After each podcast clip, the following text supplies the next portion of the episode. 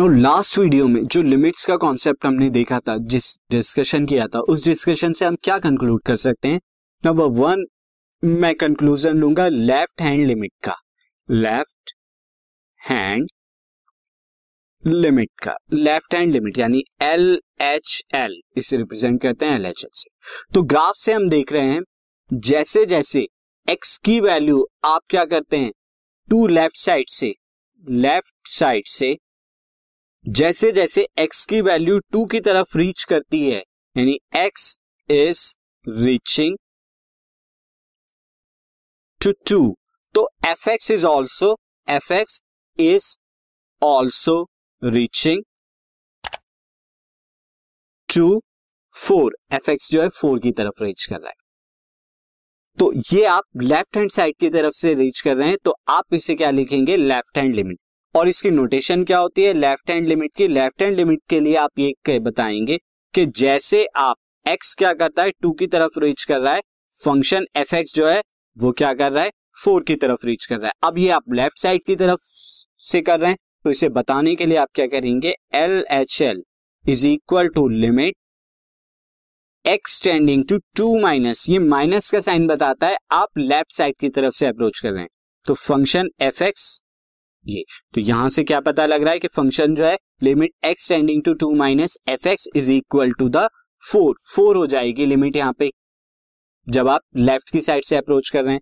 और जो दूसरा हमने यहाँ पे ग्राफ से देखा और डिस्कशन से देखा था वो राइट हैंड लिमिट के बारे में आपको बताता हूँ। Right hand limit, right hand limit का मतलब यहाँ पे क्या हो गया R H L, right hand limit.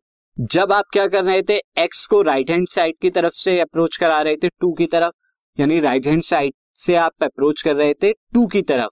तब फंक्शन क्या हो रहा था, फंक्शन भी जो है फोर की तरफ अप्रोच कर रहा था। तो as is x is as x is decreasing, यहाँ पे decreasing towards towards two, x जो है जैसे जैसे डिक्रीज कर रहा था टू की तरफ, तो fx is also fx is also tending to four, fx भी जो है फोर की तरफ जो है अप्रोच कर रहा था, टेंड्स कर रहा था। अब इस चीज को आप लिखेंगे कैसे, now x is tending to two, fx is tending to four, लेकिन ये राइट हैंड साइड की तरफ था तो इसके लिए नोटेशन क्या होगी, नोटेशन अलग होनी चाहिए ऊपर की तरफ से। नोटेशन जो हो जाएगी यहाँ पे, यहां के लिए तो राइट हैंड लिमिट की जो नोटेशन होती है वो होती है लिमिट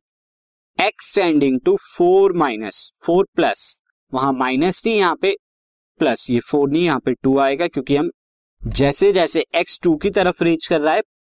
राइट हैंड साइड से, तो फंक्शन जो था आपका, फंक्शन जो रीच करेगा वो फोर की तरफ रीच करेगा। तो इस तरीके से दो तरह से आप लिमिट बता सकते हैं, एक लेफ्ट साइड की तरफ से, एक राइट साइड की तरफ से।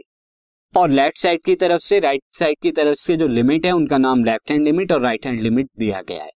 तो कभी कभी ये क्या होंगी, most of the time left hand and right hand limit जो है वो फंक्शन पे डिपेंड करती है कि दोनों इक्वल होती है या नहीं होती। जैसे यहां पर अगर हम देखें कि left hand limit is equal to right hand limit, ये दोनों की दोनों इस फंक्शन में फोर की तरफ है। लेकिन अगर मैं एक और फंक्शन को कंसीडर करूं, से F X is equal to modulus X minus three upon में एक्स माइनस थ्री,